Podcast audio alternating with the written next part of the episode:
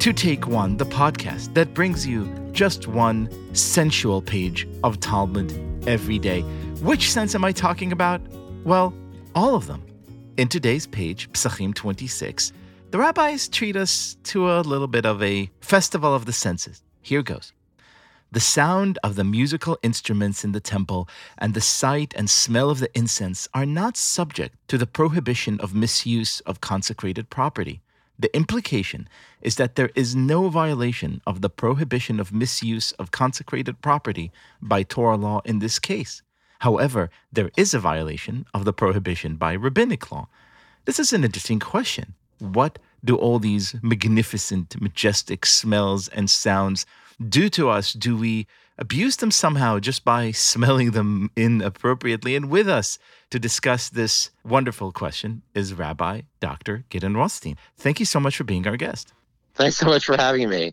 And I think you've put your finger on really an excellent, interesting question about sort of what counts as real by Torah law. You know, what counts as an experience?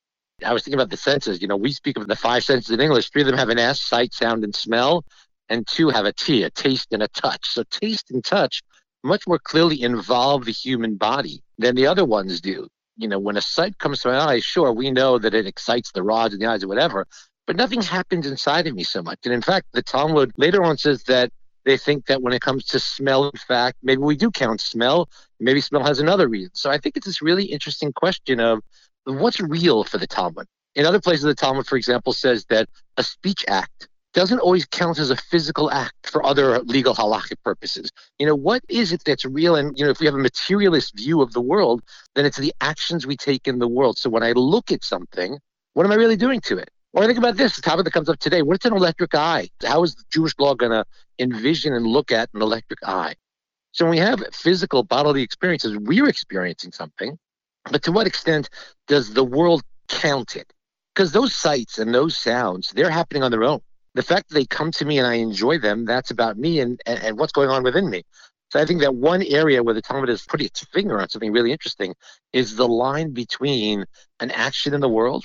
Something goes on totally in my head. I have one of the people comes to my Daf Yomi. I give the Daf Yomi for the Young Israel of Scarsdale and on the Web Yeshiva. One of the guys who comes to my Daf Yomi every day loves it when we talk about intention affecting halacha, affecting Jewish law because that's something that's completely in my head. Right. And yet it has a real impact. And does it even matter? Yes, it does.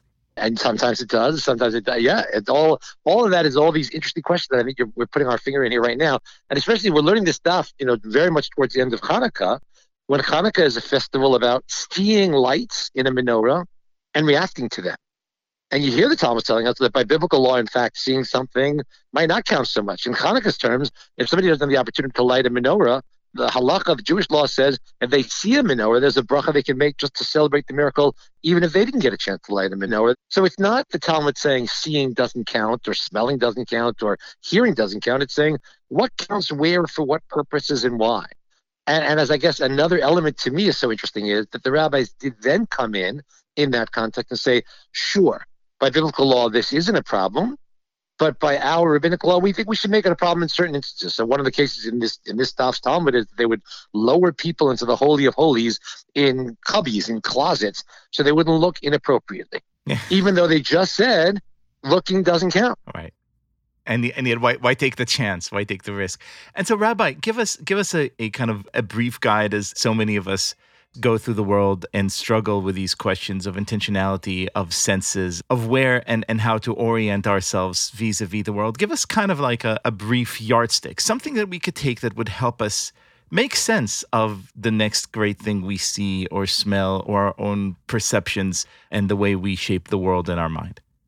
I think it's a question of levels and a question of hierarchies. It's always remembering that if we take action in the world, we're affecting it a lot. But even when we just think about something, we're affecting it as well. And I think it's being aware of that slide. People like to say, you know, that's a slippery slope.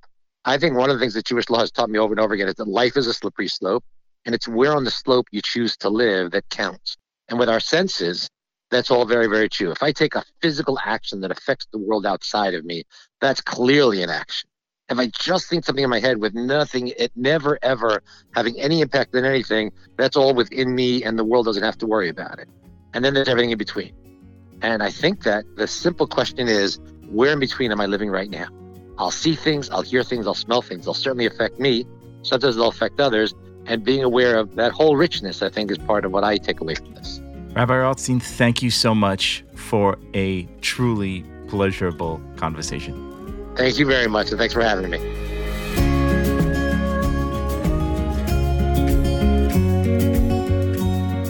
This has been Take One, a production of Tablet Magazine. If you enjoy this show, please go and rate and review us on iTunes or whatever platform you use to listen to podcasts. Each week, we'll be releasing new episodes, Monday through Friday, covering the entire weekly portion of Daf Yomi. I'm your host, Liel Leibovitz. Our producer is Josh Cross, and our editor is Paul Ruest. For more information, go to tabletmag.com slash take one or email us at takeone at tabletmag.com. I hope we've made your day a little bit more Talmudic, and we'll see you again soon.